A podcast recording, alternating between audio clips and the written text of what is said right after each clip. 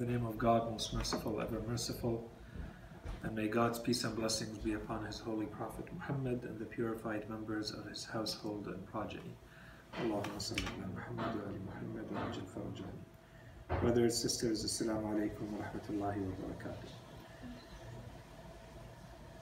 So this lesson is going to be the last, the third and the last in the series that has to do with the infallibility of the prophets or infallibility of prophethood.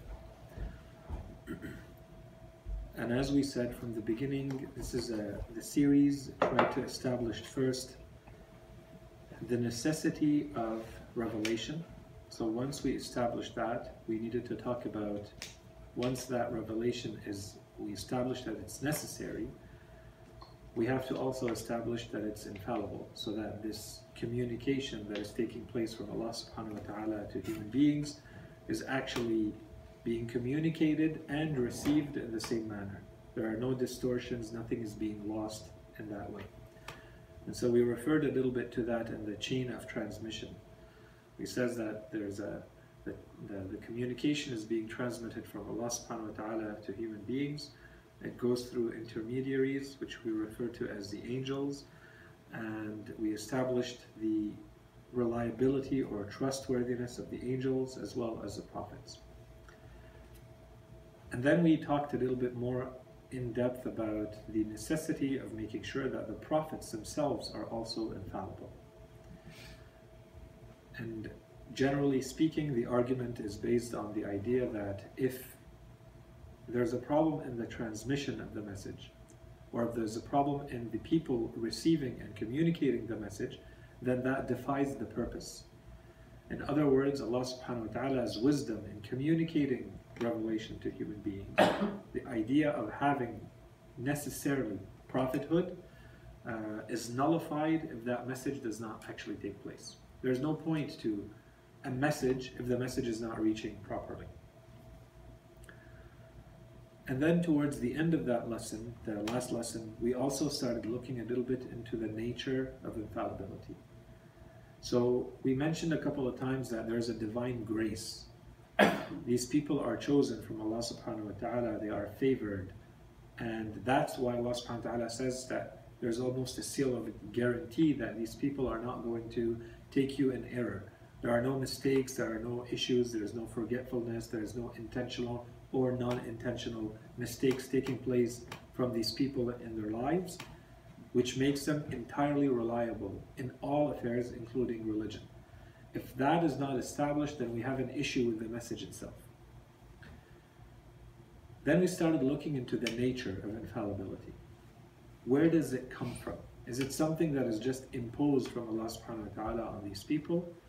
Or uh, is there some secret to it, some source to from which stems this infallibility that makes these people infallible? And so we presented three big theories around this. We said the main theory, the only one presented in the book that we're relying on, is basically the idea that infallibility stems from someone's true knowledge of reality. Because these people have a special kind of knowledge, an existential knowledge, they see things as they really are, then that prevents them from sinning. They see the, the reality of the sin as it really is. They do not see the part that we enjoy from the sin. They may see that from their human dimension, but they also see the ugliness of the sin in its true form. This is a type of knowledge, and we refer to that as an existential knowledge. And we said to refer back to the lessons that we gave in part one, where we talked about different kinds of knowledge, and we said we're going to need those later. So that was generally speaking the main idea presented in the book, and we complemented it with two other ideas to explain the source of infallibility of these people. The second one being that these people actually feel that they are in the presence of Allah subhanahu wa ta'ala at all times, or the, the presence of the divine, let's say. If you constantly feel that you're in the presence of Allah subhanahu wa ta'ala, truly feel His presence, then you will not dare the idea will not even cross your mind to commit a sin. And that presence that they're feeling is different than the one that I have in theory. I know in theory that Allah subhanahu wa ta'ala is watching me.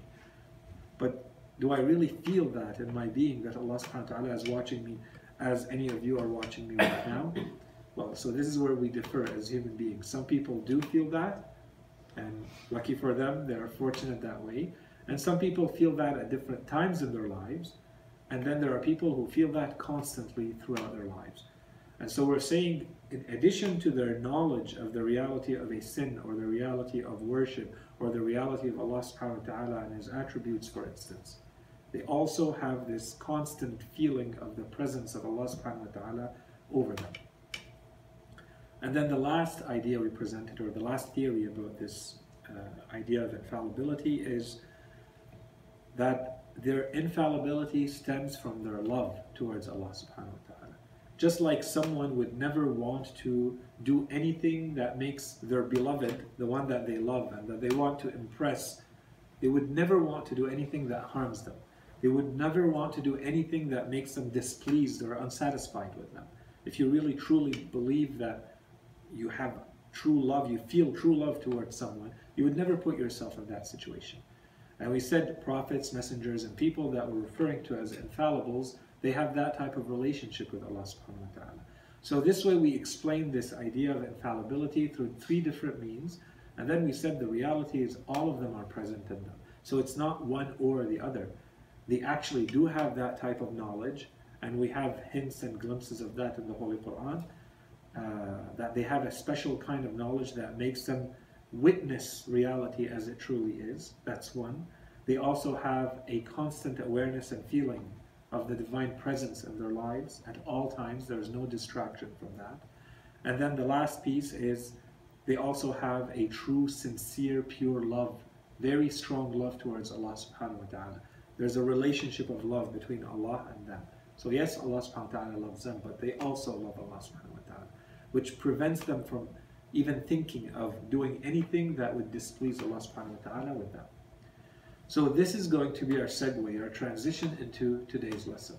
So today's lesson is supposed to be about the objections that way one may raise against this idea based on what they may know about scriptures, specifically the Holy Quran.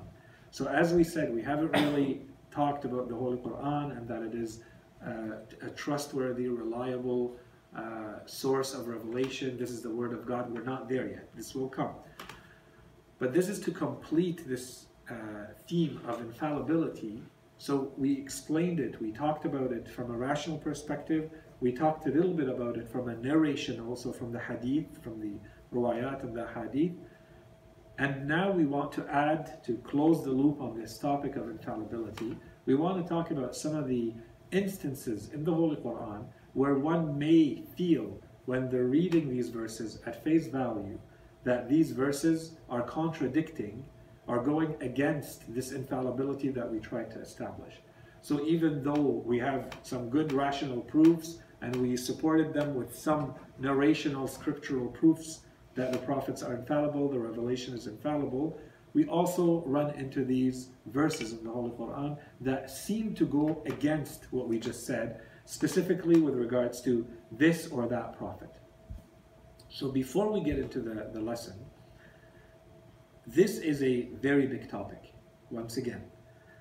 In fact, entire books have been written about this topic of the infallibility, the immaculate nature of the prophets. and going through the verses of the Holy Quran and going through the narrations from the Holy Prophet and the Imams to see are they are these narrations and are these verses of the Quran contradicting the infallibility of the prophets or not? And if not, then how do we explain, how do we interpret, how do we understand these verses of the Holy Quran that seem to contradict infallibility? So obviously in this one lesson, there is no way for us to go through these dozens of verses. So what, all we're trying to do at this point and at this level for, for Islamic theology, all, all we're trying to do is basically to say that, yes, there are verses in the Holy Quran that may be at face value, if you read them literally, they may be giving the impression to someone who's not aware of the proper commentary, interpretation, understanding of these verses, they may be giving the impression that they're going against infallibility, and there are answers to that. Are we going to go into the detailed answers of them today? No. We're going to give a general quick answer to some of the biggest objections, but the reality is this would deserve a good series either of Quranic interpretation, so we would go through the verses of the Quran, we would show the different interpretations, different what different commentators have said until we reach the truth for each one of them. That's one way to do it. So for each of these verses, we would have to combine it with all the other verses talking about the same topic. We would go to the reports and narrations that talk about uh, the commentary of those verses and see, because sometimes there's going to be contradiction between them, to choose the right ones to make it all make sense and give a cohesive and coherent story. Uh, so that's one way to do it, directly through Quranic interpretation or through a series dedicated to the lives of the holy prophets. And then there we would look at the different chapters of their lives, including those that seem to be contradicting their infallibility, to see what's the proper interpretation for those chapters, those instances in their lives. So obviously we're not doing any of that now. Things, more things to keep in mind, inshallah, for the future when we're done this series. So again, for today, all we're trying to establish is that generally speaking, these are the big objections that can come from the Holy Quran against the idea of infallibility for specific prophets and a quick short answer to each one of them. We're not going to go into all the details, all the different schools of thought and all the scholars and how they've interpreted and commented on all of these. Okay? So the lesson, this lesson, uh, the sixth in our series, this lesson is entirely structured as 10 objections or 10 questions against the idea of infallibility and an answer to them. So we're just going to follow the same order, and here and there we're going to complement the answers with a little bit more, more meat than what's in the book. So the first objection, and the answer to this, inshallah, should already be clear because we've already addressed it in a number of times directly, uh, but here we're going to present it as though it's an objection. So, if we go back to this idea of infallibility, we said that for someone to be infallible, there's a part that they're taking upon themselves, which is they are freely, they are deciding to make the right choices and be as infallible as they can be. But we said our definition of infallibility goes beyond that. It doesn't stop at just not performing a sin we're saying Allah subhanahu wa ta'ala is guaranteeing these people and not only guaranteeing them in, in, in, matters related directly to the revelation, to communicating revelation, it goes beyond that. And we put that under the general heading of a divine grace or a divine favor. In addition to all of their efforts, there's also a protection that comes from Allah subhanahu wa ta'ala to make them at the level of infallibility we're talking about when we're talking about prophets and messengers and imams. That, that kind of infallibility. Which is not the same as one of us having the discipline to live our lives and just not do a sin. This is different. Allah subhanahu wa ta'ala, for in practice, may consider me as never having committed a sin in the sense of never having intentionally wanted to commit a sin. But that doesn't mean that I'm actually not sinning. Or there are things beyond sins that Allah subhanahu wa ta'ala may require from these people. And inshallah, we're going to talk about that at the end of this series. That goes beyond not just sinning, because these people have to have the attractiveness of being true spiritual, social, political leaders. So it goes beyond just not sinning. Okay? So we put that under the general heading of divine grace. In addition to their own efforts, there's an additional divine grace. And we stopped there. Let's continue from that idea.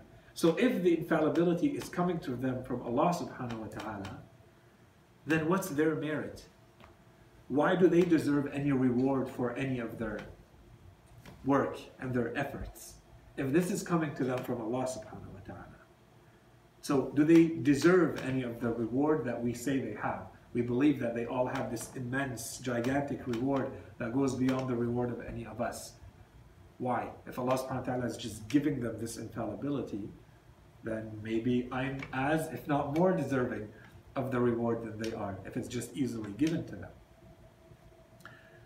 So the first part of this objection, the first part of the answer is what's implied in all of this, what's going unsaid, what's not being emphasized, is that the reward and the merit is entirely based, as we have said again and again, and that's why we spend so much time talking about this topic, about your freedom. The freedom of choice or the freedom of will to choose the act that you want to perform as a human being.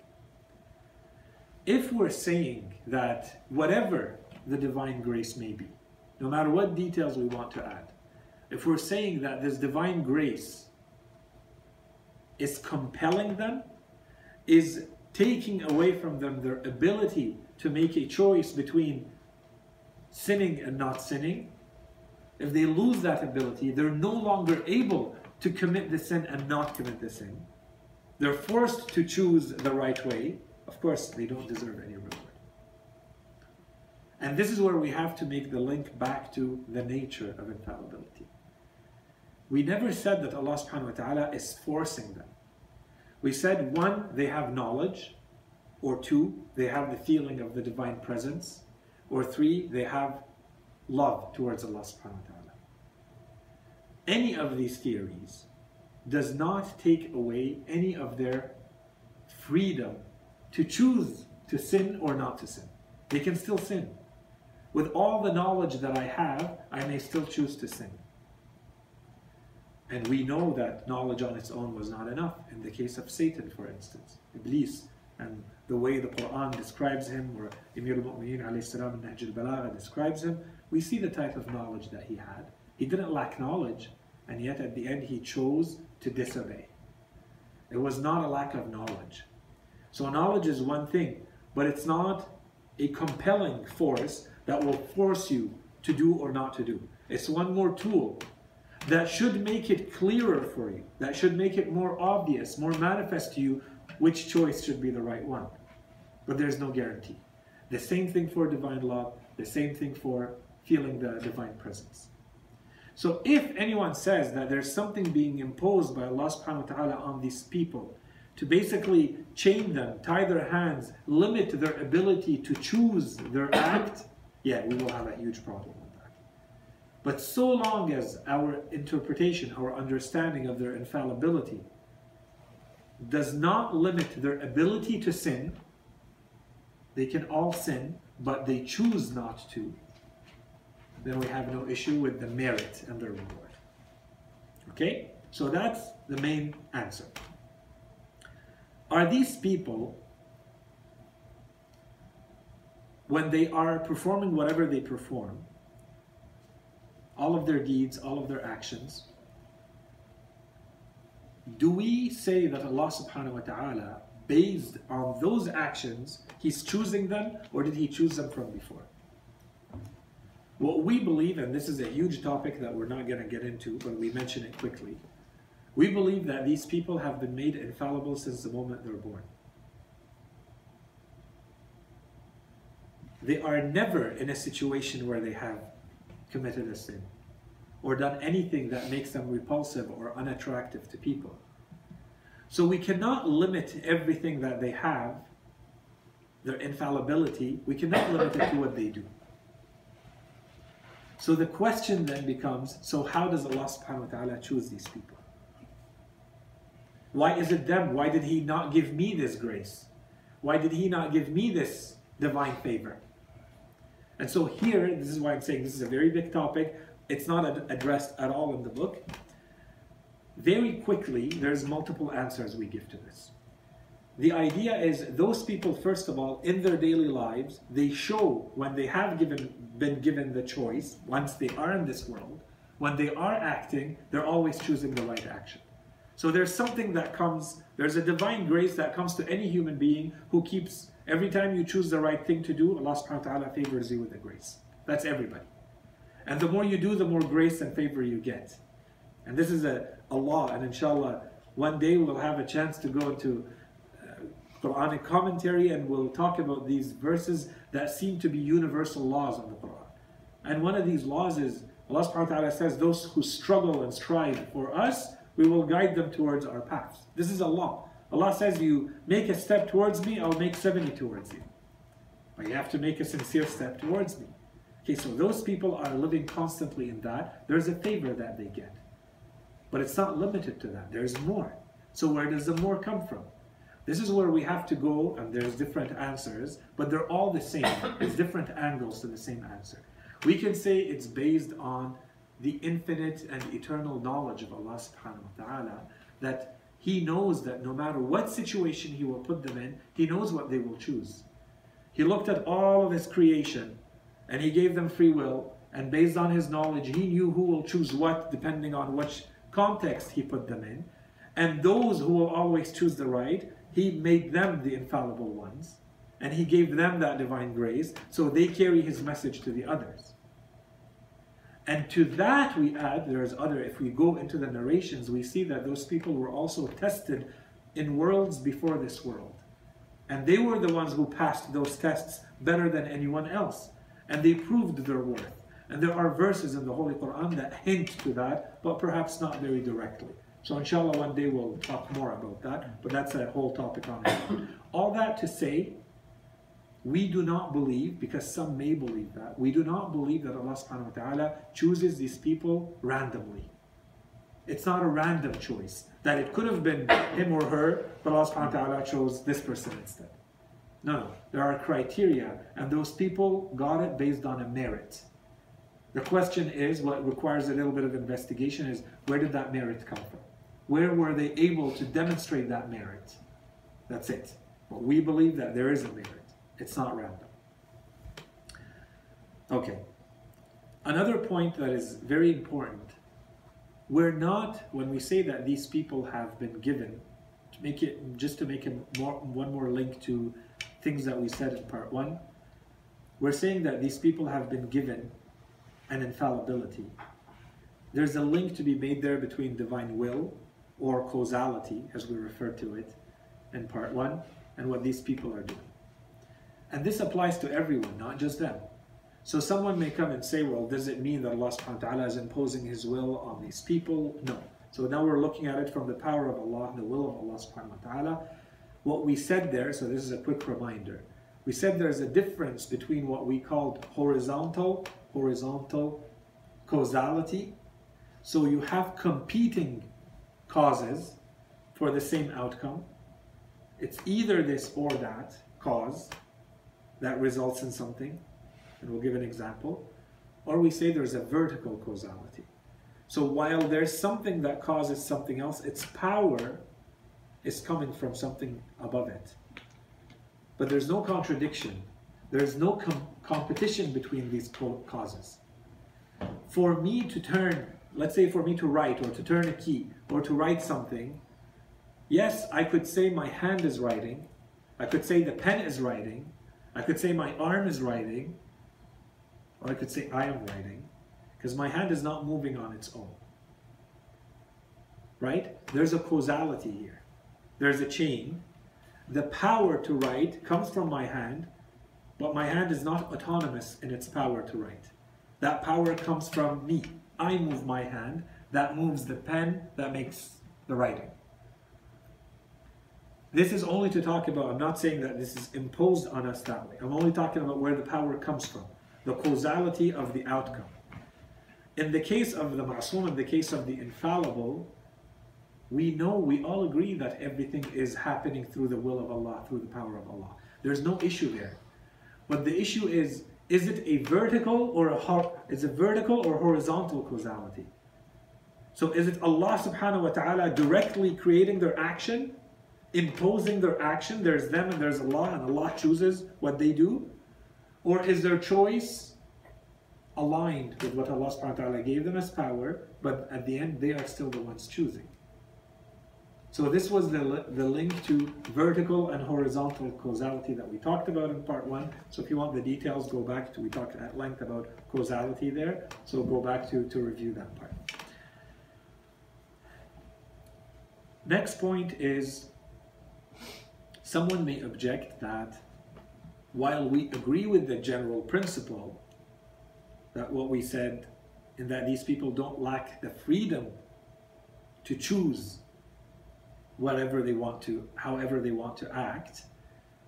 Of course, it's a lot easier for someone who has all that knowledge, who, who has all that divine grace, whatever that grace may be, to choose not to sin. Of course, it's easier for them. The whole point of us sitting here discussing this is to acquire knowledge to act properly afterwards. Someone who has more knowledge, and we're not even talking about that kind of knowledge for them, but someone who has more knowledge, of course it's easier, it's more evident, it's more obvious for them how they're supposed to act. So how can we say that it's still fair that those people, although they are getting more divine knowledge from Allah subhanahu wa ta'ala, it's still fair and they're on equal footing with everybody else in that they have a freedom to choose just like I have a freedom to choose. No. So we recognize an answer to this. We recognize that it's easier when you have the proper knowledge. But the proper knowledge, one, on its own, is not going to compel you to do or not to do. It's just one more thing. One. It's one more tool, one more means. As we said, remember the case of Satan. And two, point two here, very important, knowledge or whatever divine favor, divine grace we get, they get, anyone gets, equals responsibility. Allah subhanahu wa ta'ala, when He bestows a favor, it comes with an additional responsibility. So while these people have more knowledge, they also have more responsibility. And this applies to any of us. And we have even hints of that in our practical lives. We even have hints of that when the Imams tell, tell their followers, You are our Shia, we expect you to behave in a certain way. So there's a you have received the divine favor of being our followers, but this comes with an additional responsibility. You have been given an additional knowledge, but then you have more responsibility that comes with it. And that's why our scholars of ethics and morals, they always say, every knowledge on its own, of course, it's a huge blessing. But it becomes a burden on you if you do nothing with it. Every piece of knowledge that you acquire becomes a responsibility. What do you do with that knowledge? It's not just a matter of accumulating knowledge, so in the case of these people, this, these infallibles, yes, they do have more knowledge. And so it should be more evident, more obvious to them how they should conduct themselves. But it also comes with a lot of responsibility. And this, again, we can find traces of it in the Holy Quran. For instance, some of the verses in Surah Al-Ahzab that talk to the wives of the Prophet, and it tells them, those of you who are going to do good, we're going to give them double the reward. And those of you who are going to do bad, we're going to give them double the punishment. How is that fair? Uh, so we see Allah subhanahu wa ta'ala does not use the same scale for everyone.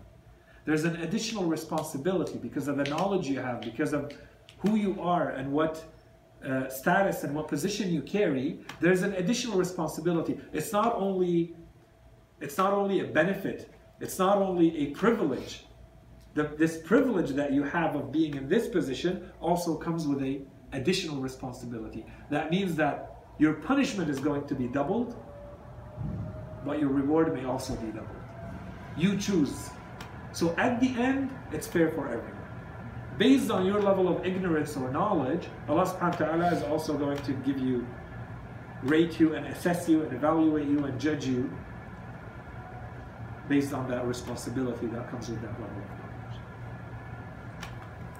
yeah, and of course here there's many, many narrations that mention, for instance, that Allah subhanahu wa ta'ala is going to forgive the sin uh, of the person who is ignorant, who does not have knowledge, 70 times before he forgives the sin of someone who has knowledge, someone who is a alim or a scholar, someone who's knowledgeable.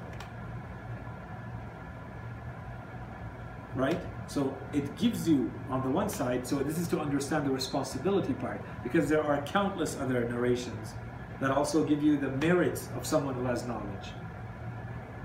So here we see, yeah, there is a merit, there is a privilege once you carry that knowledge. You are privileged, but it also comes with a responsibility. The expectation from you, the standard for you is now different because you carry that knowledge. Okay, so that's the first objection. Second objection if we go through the some of the verses of the Quran, not many, but if we go through the supplications, uh, the invocations of the infallibles, the Holy Prophet has many of them and all of our Imams have many of them. we see that they are constantly asking for Allah subhanahu wa ta'ala's forgiveness. They ask Allah subhanahu wa ta'ala to pardon them, to forgive all of their sins, again and again. So the objection here is these people are openly admitting to sinning. And they're asking Allah subhanahu wa ta'ala to forgive their sins. So how can you come and say that these people are infallible when they are openly saying, Oh Allah, forgive my sins, forgive my shortcomings, forgive my mistakes. Right? And if we go through Dua Kumail, we go through Dua Abu Hamza Thamali, the, all the invocations, supplications of Imam Sajjad, Imam Hussein alayhi salam, and, and, and, we see many, many instances of this. So what's the answer? The answer given in the book is only one. Very well packaged uh, paragraph, and the whole thing is summarized quickly. Based on everything we have said until now, it should have become clear that these people at a, uh, are at a completely different rank and a completely different worldview than we are. So, what we may consider normal behavior to them is absolutely unforgivable. If we go back to the way we explained infallibility, one of the explanations we gave is this constant feeling of the presence of the divine. If these people feel that they have been distracted from being fully aware of the presence of Allah subhanahu wa ta'ala, they feel that this is a sin.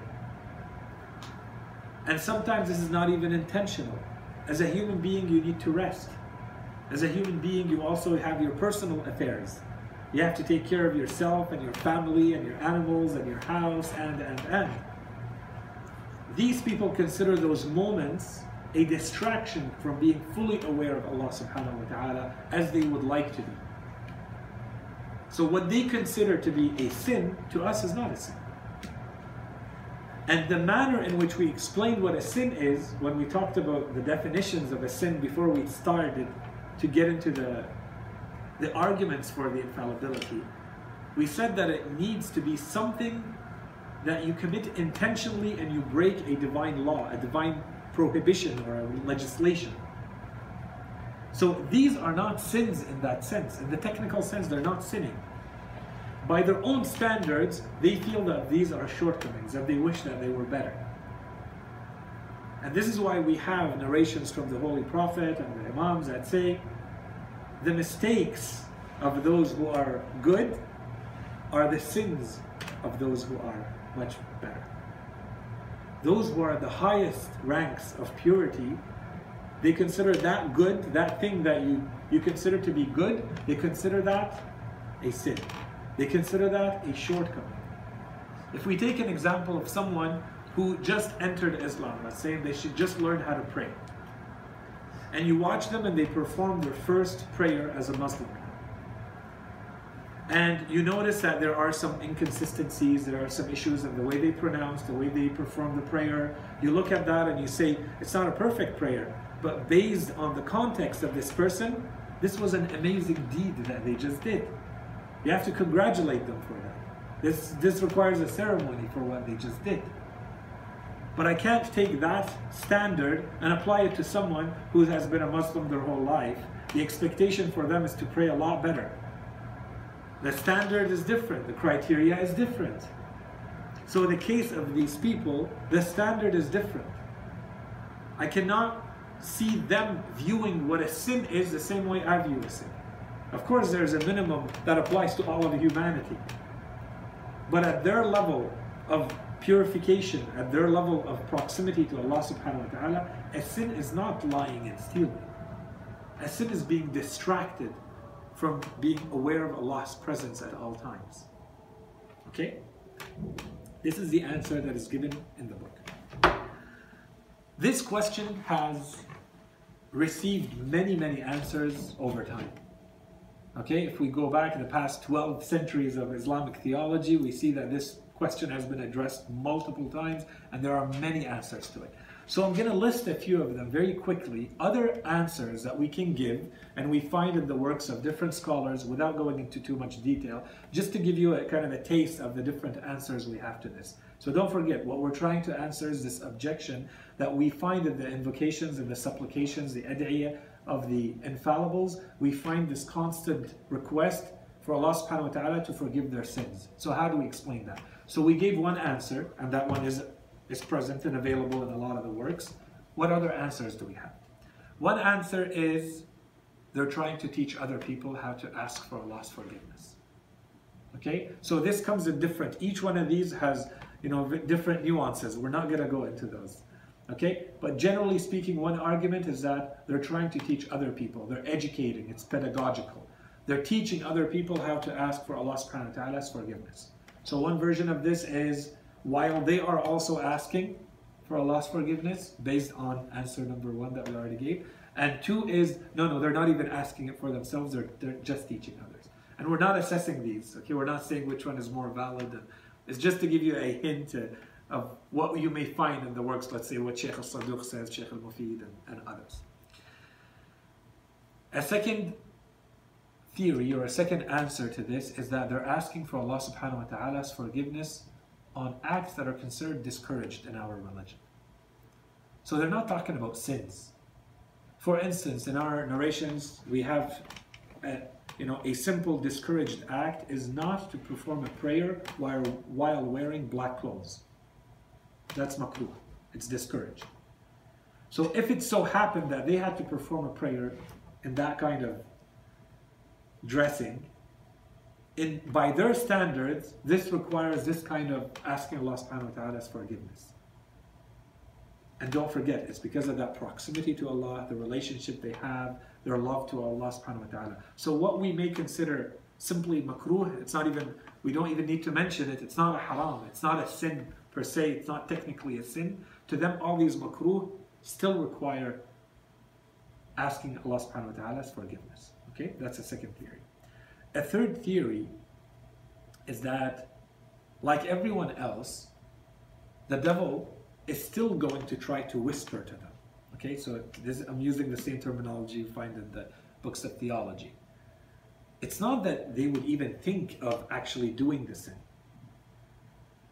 but they are also exposed to this constant whispering, okay, of the evil. So they ask Allah subhanahu wa ta'ala's forgiveness from that. I don't even want the devil to come to me with that whisper. I wish it didn't come to me. So I'm seeking Allah's refuge from that. I want Him to protect me from even those whispers, even though it doesn't cross my mind to actually follow those whispers. Another theory here is that, and I'm not going to spend too much time on it, it's a lot based a lot on the, grammar or the uh, in rhetoric, they, they study this. They say that if you read the manner in which it, these, a lot of these are, are said, they're stated, there's a difference between a declarative and a performative sentence. Okay, jumla insha'iyya or jumla akhbariyya. Jumla akhbariyya in Arabic basically means it's a declarative sentence. A declarative sentence is I state something about something and it could be true or false. Okay, so for a, as an example, I may come to you and I'll tell you, um, I sold you this book. So what, what goes to your mind, if it's a declarative sentence, is there's an event that happened in the past where I came and sold you a book. So this may be true and it may be false. It's a declaration. If this is a performative sentence, a normal example of a performative sentence is, uh, hello my friend, I'm inviting you to my house. This is a performative sentence. It's, there's no true or false to it. What, what there is is to compel you, to have you, to incite you, motivate you to do something. Okay? So basically, um, it, it generates a condition for you to come to my house. But there's no truth or falsehood to what I'm saying. It's not like I'm saying I did something and it, it might have been true or I may be lying. Or if I say salam alaikum, Okay, if I say salam to someone, this is a performative. It's not a, there, there is no, of course, it could be spun, it could be interpreted differently. Okay, but the general way people use it is a, it's a performative. It's not a declarative. They say these statements are performative. They're not saying I have sinned. What they're saying, they're using a figure of speech in a manner that basically means this is the humility with which I come before God. This is my modesty. This is me in front of God. I'm not saying I actually perform the sin. I'm saying I have to ask for Allah subhanahu wa ta'ala's forgiveness. And I want Allah subhanahu wa ta'ala's forgiveness to be given to me. But it doesn't necessarily mean that I've actually performed the sin. Anyways, this one is a little bit more nuanced. Another theory is that these people, these infallibles, are constantly, throughout their lives, are constantly improving spiritually. So the rank that they were at yesterday is not the rank that they're at today.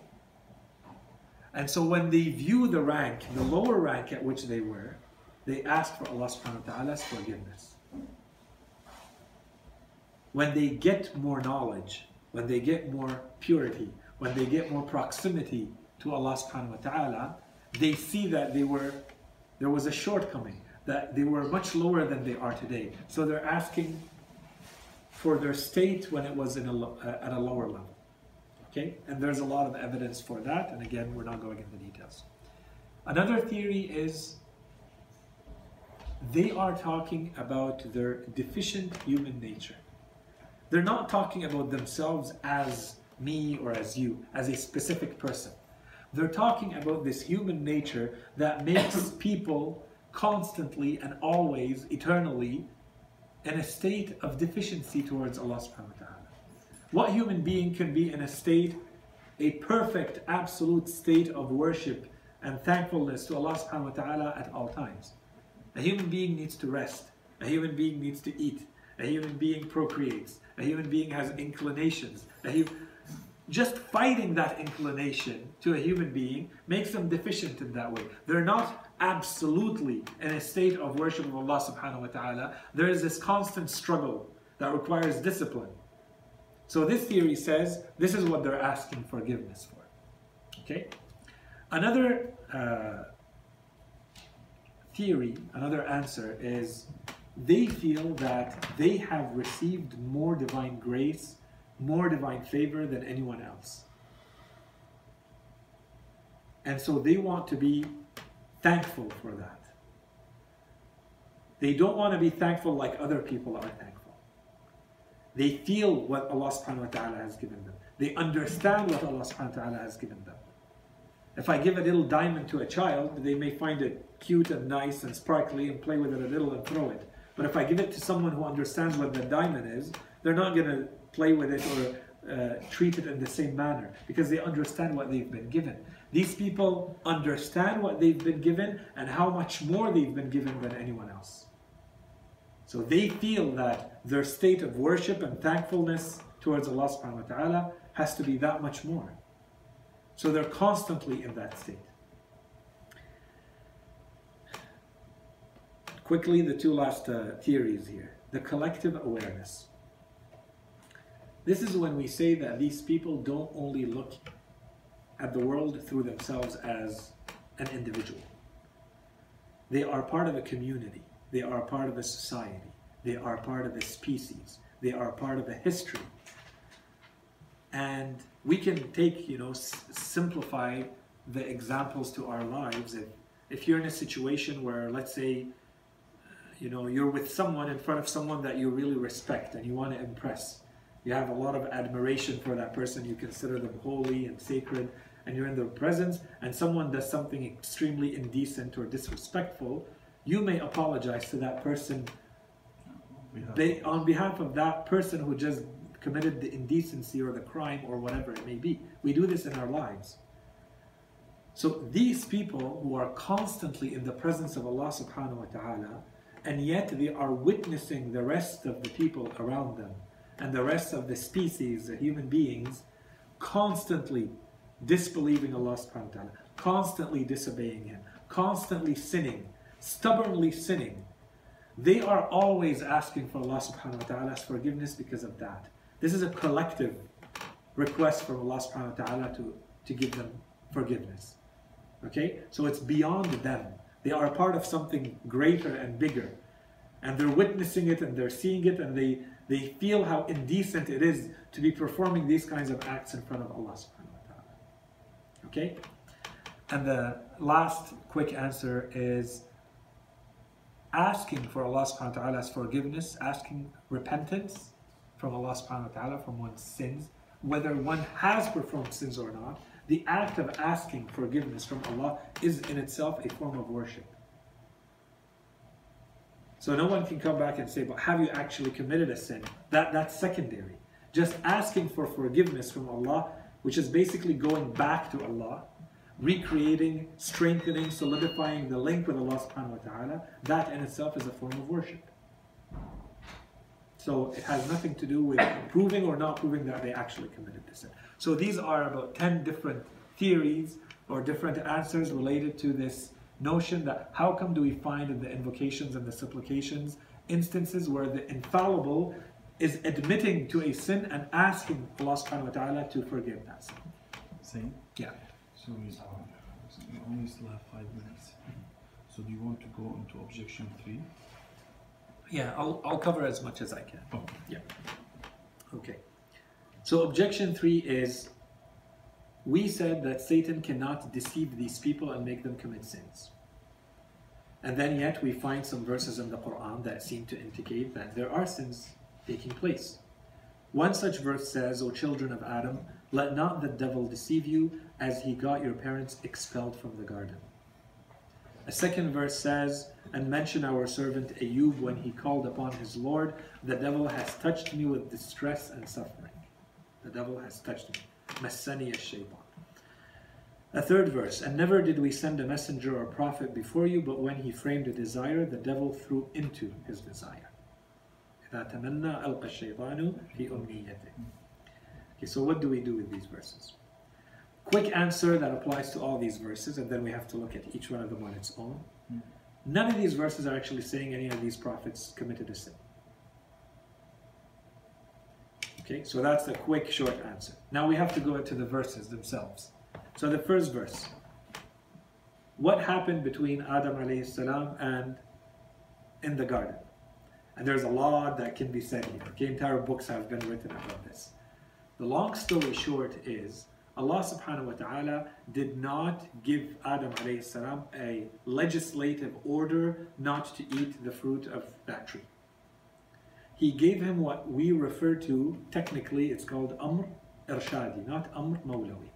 So a good way to translate it is an advisory instruction or an advisory command versus a legislative command. What's the difference? If you go to the doctor and the doctor tells you, if you keep eating the kind of food that you're eating, you're going to end up with diabetes very soon. That's one. Someone else a parent tells their child, do not eat this treat. Okay? There's a difference here. The doctor is not telling you eat or don't eat. The doctor is telling you, if you keep doing this, this is the consequence. I hope you listen to me and stop eating, but I'm not going to punish you. I'm giving you an advice. This is an advisory command, an advisory instruction. If you do this, there's going to be a consequence. And I explain that consequence to you. Okay? So it's an advice that I give you. I'm giving you good counsel. And this is different than giving a direct legislative command, order. Do, don't do. I didn't tell you eat or don't eat. I told you if you eat, this is what's going to happen. Okay? And so this is based on a lot of commentary of the Quran and narrations and, and, and. That's one. Two, and this goes along with it. Allah subhanahu wa ta'ala, right from the beginning, He said that I'm creating Adam alayhi salam, Prophet Adam, for the earth. I'm not creating him for the garden. When he told the angels, I'm creating a human being, I'm creating this entity, I'm creating a khalifa, a representative on earth. Inni ja'ilun fil ardi khalifa. I'm not creating one in the garden.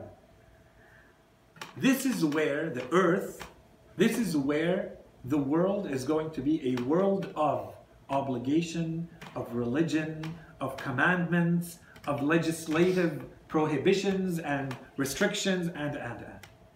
The world in which Adam salam lived, the realm, the dimension, the reality that we call the Jannah, the garden, was not yet one of restrictions that we call a religion.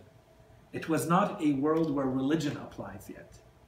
There's no legislation there. It's a different kind of reality. The garden, and that's why the commands only started to Adam after he came to earth. Allah subhanahu wa ta'ala gave him his commands and made him a prophet and said, This is your your enemy, now you understand. So now this is your enemy. You, you have the experience of what he will do to you. Okay, now you're ready to embark on the journey for which I have created you, which is on earth.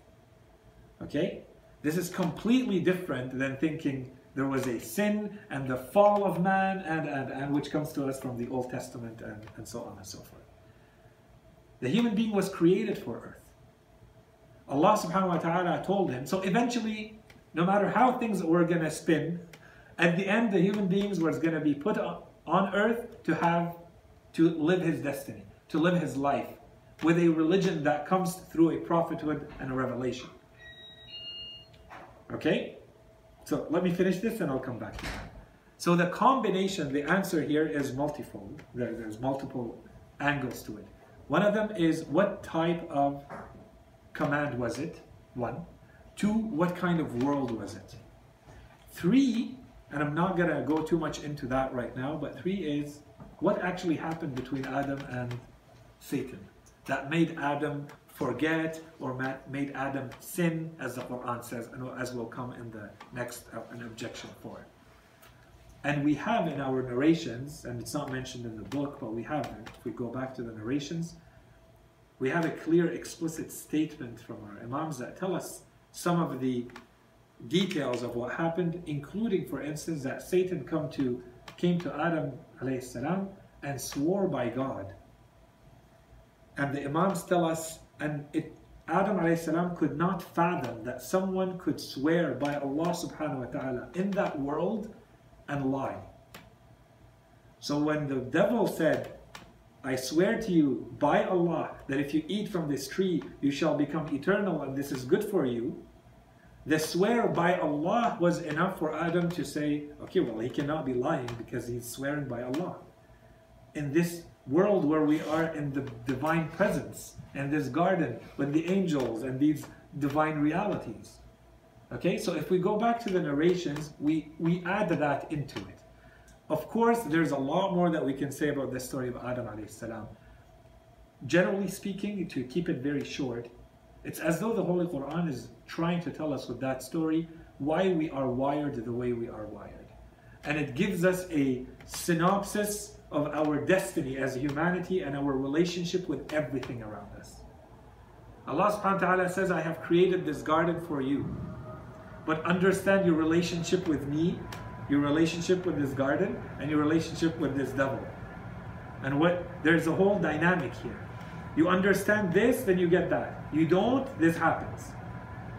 Now you now that you understood this, whatever that garden world was, this is your wiring. Now you've been wired. This is your instinct.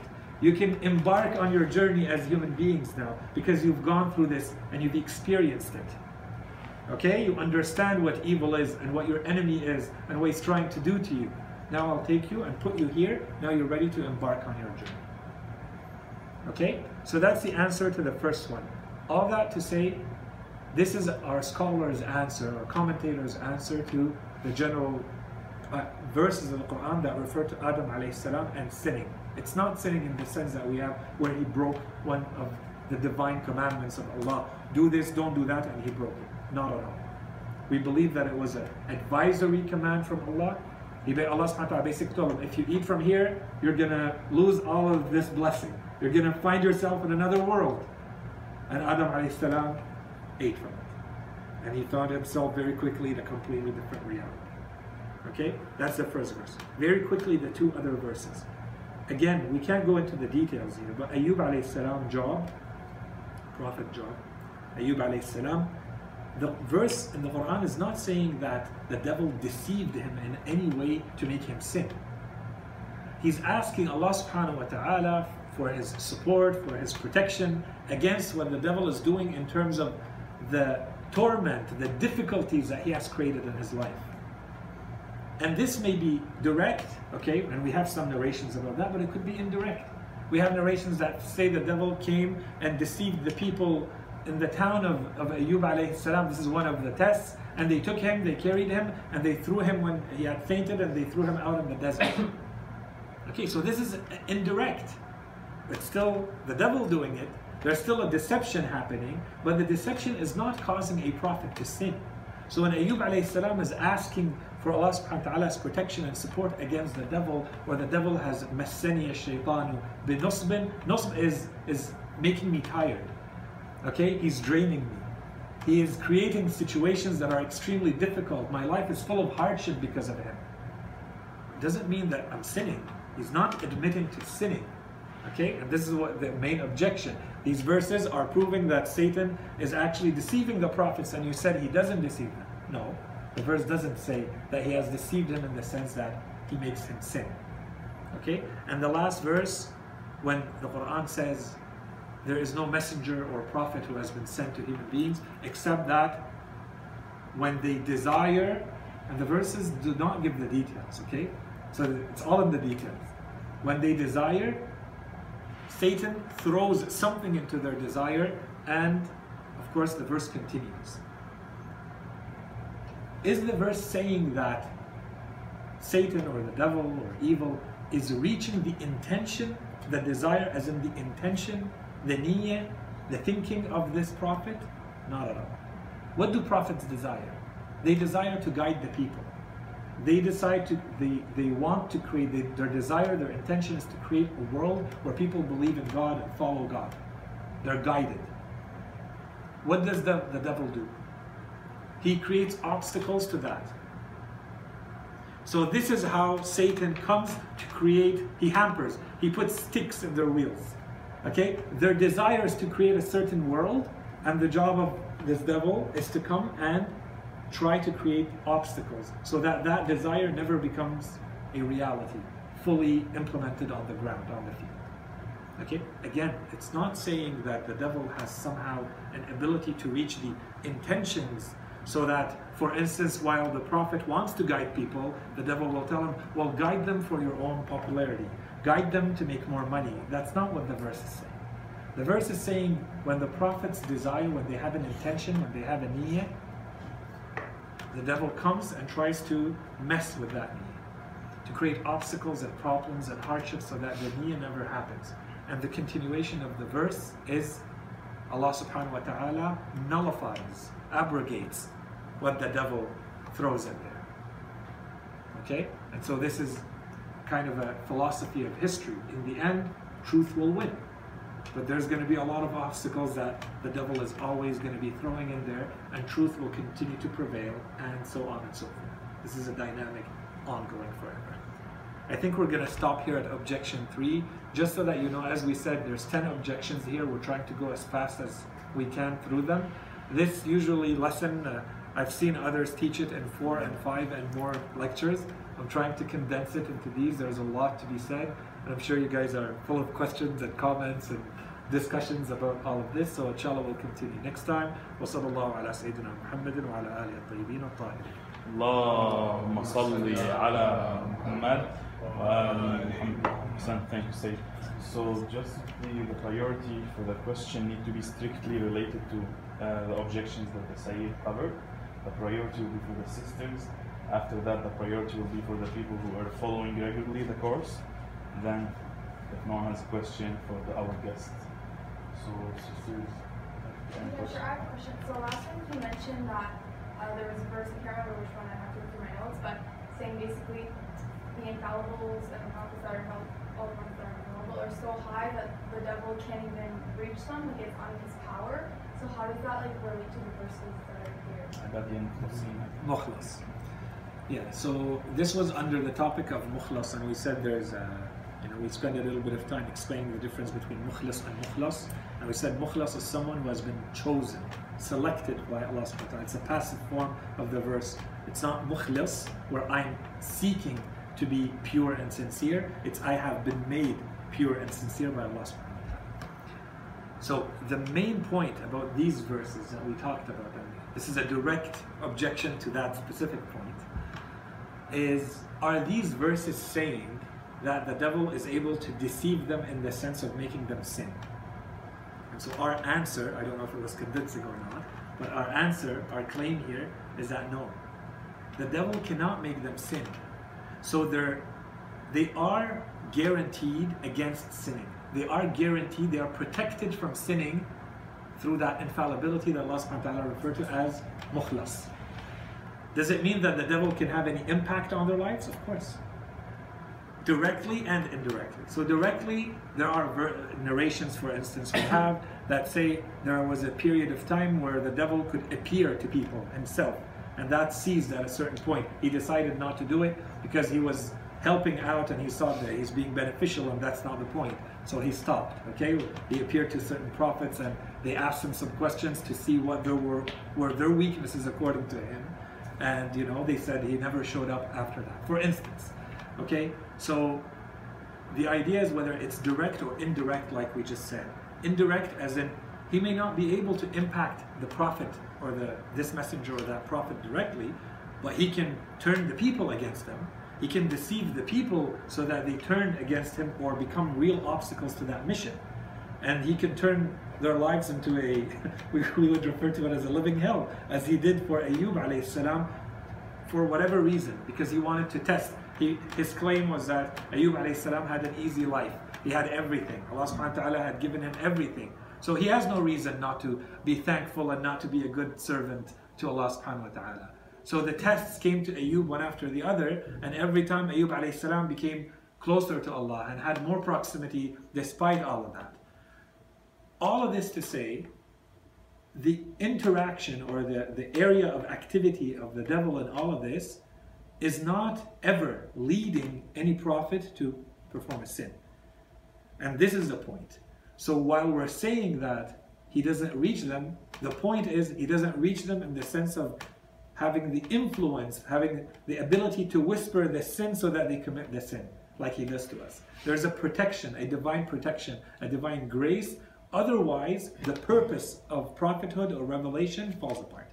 So Allah subhanahu wa ta'ala would have no point of sending prophets if the devil can reach them the same as he reaches me then how do I know where what is coming from the devil and what is coming from the prophet in these cases? Especially in cases, and inshallah, one day we can talk about this in more advanced, you know, discussions. But it's it's part of prophethood and it's part of revelation and it's part of religion that as commoners we are confronted with situations that may be beyond our intellectual capacity to understand what's going on.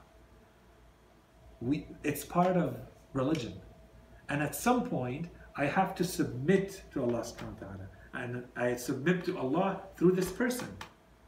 This person may be doing or asking me to do something that I completely disagree with. And if we, inshallah, we can do that through studying the life of the Holy Prophet and how the companions were with him. They were sincere. In a lot of cases, they were sincere, they were true, but they completely disagreed with what the Prophet is saying. So unless I have a full submission in this person, and I know that no matter what they're telling me, it's coming from God, then why do I follow them? I'm completely in disagreement with this. I think if this war, if I do it like you're asking me, is going to lead to all of us dying. Why would I go there? So it's easy to say, but you have to put yourself in that situation, living it. And if you're in that situation, then what makes you still follow that person at the end? It's your belief that they're infallible, that what they're doing is not coming from them or Satan. Okay, so this is the point is, and what we're trying to establish with this objection is the devil is able to have a direct or indirect activity impact in their lives, but not in the sense of making them sin. Okay, so this is the point. Do we have any prophet or messenger who ends up breaking that seal of trustworthiness that we have with them the reliability that we, the reliance on them, that whatever they're telling us and what, that whatever they're doing is 100% compatible with what Allah subhanahu wa ta'ala wants from them. Which we call, if they break it, that's what we call a sin. We need a guarantee that this does not happen. So we're trying to establish with this objection that even the verses of the Quran that may hint to the idea that this happened, those verses are not saying that that's what happened. Those verses are saying that the devil does play a role, but not in the sense of making them sin. It plays a role to make their mission a lot more difficult, but the prophet is uh, strong and steadfast in his mission and very clear that there's nothing that makes him want to sin and not sin. He doesn't go in down that spiral like we would. Okay, so that's this objection. It's a very good question. Any other questions from the sisters? Okay, um, so we understand that they're infallible, and they don't commit sin. And when we say commit sin, you have the intention to do the sin, right? Otherwise, it's not considered to be a sin, right? But what if a man came to one of the prophets and told him, drink this cup of water, but it turned out to be wine or alcohol, and the prophet drinks it? Is that a sin? Because it's an thing, but it makes him impure. So is that a sin or not? Can he be tricked as such? Or is it because he had the knowledge of the unseen that prevents him from drinking that because he knows he's lying? Yeah, so okay, so you put a lot of stuff in that question. So let's talk very quickly about the knowledge of the unseen. I'm going to start with that, a quick comment, and I'm going to come to the Can you core repeat the question? Yeah, I had a question Yeah. about that. So the question is basically you're saying if can a prophet, let's say, be tricked and unintentionally uh, Do a make it do a sin, That's- commit a sin, that is unintentionally? That it's sin because they had the intention to do the sin, but it's something impure. Yeah, Okay, yeah, something impure, let's Yeah. say. So it would make them impure. Yeah. Like let's say they would eat or drink something that is not halal because it's not pure, Right. but they would do it only by mistake. They don't know, not intentionally. not Right? intentionally. So it's possible. Yeah, No, so is it just- possible or not? One. And then two, can they rely on their knowledge of the unseen, let's say, or the unknown for that to prevent that? The knowledge of the unseen, generally speaking, very complex topic, but generally speaking, a prophet is not going to go there unless he has to. Not going to go to the. the, the So the knowledge of the unseen is not revealed to them uh, 24 7 at all times, thought it was knowing everything about everything. I thought it was for something. No, No. They access it not because they want to or for their personal gain or their personal lives, because it has something to do with their mission. When it has something to do with their mission, with religion, not them, it has to do with religion, with saving religion, with clarifying it to the people, with making sure that the Quran or religion or the mission is reaching the people properly, then there is something that falls under the miraculous and the unseen and and and. Okay? That's one. So that's a general principle. Inshallah, one day we can talk a lot more about that. But that to keep in mind. So, will he know for no other reason than just to know that this is wine and not water? No. Will he? No, he will not know. Unless he goes unless, unless he goes there. Unless he needs to go there. And how he needs to go, that's up to him. I don't know. I'm not a prophet. How they know where they need to go and where they go, that's them. That's their role. Okay? And we have verses and we have narrations, a lot of narrations, especially from the Imams, that explain that. Okay? Exactly how it happens. Someone wants to embarrass the imam sometimes. For instance, but the problem is when you embarrass an Imam, you're not embarrassing the Imam, you just embarrass religion. Exactly. He represents religion. He represents God. He represents the truth. So if you're able to do that, then the truth fell. Mm. The Imam ate something haram. The Imam was unable to answer a question that he should not know the answer to. So Allah subhanahu wa ta'ala gives him the knowledge right away so that the truth remains dominant, so that there's no reason for people not to believe in the truth. Okay? This is different than saying he just knows all the time. They don't know. And we have so many narrations and so many verses that say they don't know. What they know is what Allah teaches them. And then we have narrations from Imam Sadiq, Imam Baqir, Imam Sadiq. At some point he says, if you know someone goes behind the wall, I would not be able to tell if they're there or not. I don't know. And this, he's basically giving an example of something very simple. And some scholars say, you know, this is taqiyya, this is concealment. No, it's not. The Imam does not need to know if someone is behind this wall or not, unless he needs to know. Because it has a religious reason. Then Allah subhanahu wa ta'ala will reveal to him. And another narration, the Imam says, we hear it as though it's a bell in our ear. Okay, he tries to describe, he gives a, I don't know what that means. This is their reality, this is their world. Okay? So that aside now, can I trick them? Of course, I, in theory, I can trick them. There's nothing preventing them from being tricked. But they can be told to be, sorry, by Allah subhanahu wa ta'ala, He told you to protect them at this time and intervene right away. Exactly. That, that, And this when it, is- important, when it's necessary, Yeah. or when the prophets feel they have to access the unseen, because they feel that they might get tricky and that will completely destroy the whole mission. Okay, I just wanted to follow up with the unseen thing quickly. Uh, they just like the, just so that it's clear to everybody the answer to this one allah subhanahu wa ta'ala when we're, we keep saying this divine grace this divine grace that they have that we call infallibility. That's why we said we, we made a very clear distinction between intentional sinning and unintentional mistakes and sins. So we're saying although it doesn't fall under the sin we're saying in the case of the infallibles what we believe and we said even within the shia there's different schools of thought but what, the one that we're teaching here is that they will not even forget, they will not even make mistakes, they will intentionally or unintentionally. Because all of that leads to weakening the revelation, weakening the purpose of prophethood. So Allah subhanahu wa ta'ala, by His divine grace, that's why I keep saying, however that may be, that person is going to know that this food is haram. So this may be through their access to the unknown, or Allah subhanahu wa ta'ala changes their circumstances. And the truth is, for us in our lives, anyone who really spends a lot of time thinking about this, we should believe that this happens to us in our lives too. This is what we refer to commonly and simply as tawfiq. I didn't decide who my parents were. I didn't decide to be born at the time I was born. There's a, an infinity of factors always interacting with each other that makes me who I am, that makes me decide what I decide. All of these have to coincide in a certain way for me to be who I am and where I am and to decide what I decide.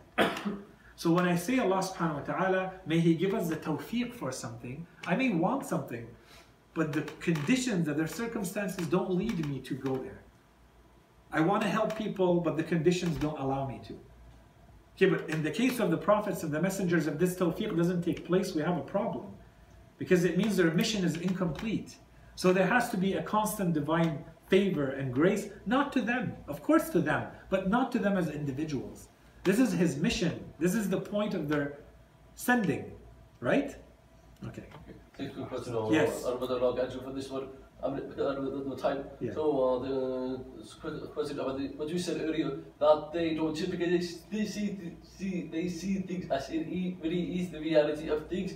What do you mean by that? Do you mean the unseen, or do you mean the uh, true physical understanding of this thing?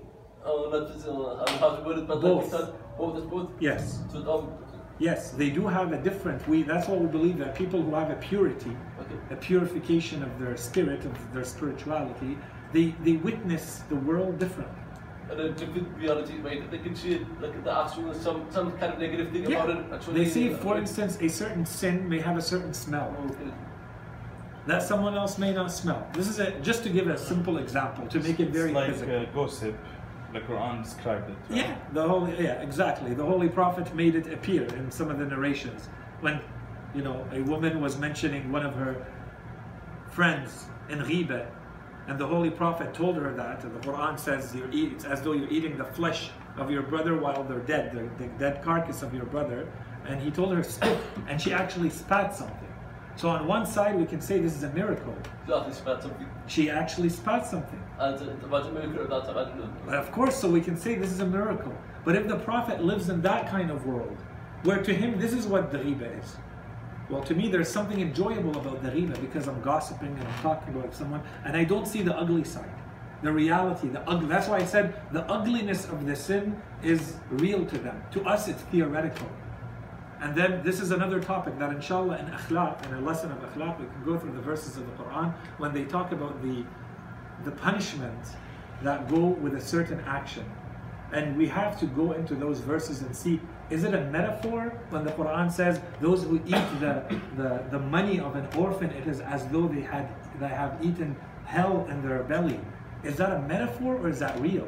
But I don't see it in this world, and I'll only see it in the hereafter. Because نَظَرُكَ الْيَوْمَ حَدِيدٌ, as the Quran says. Now you see the reality, the, the, the veil is lifted. So you're going to see things as they really are. We're just going to give you back your, your deeds, but now we're going to give you the real form of the deeds. In this case, this was paradise in heaven, and in this case, it was hell and a fire.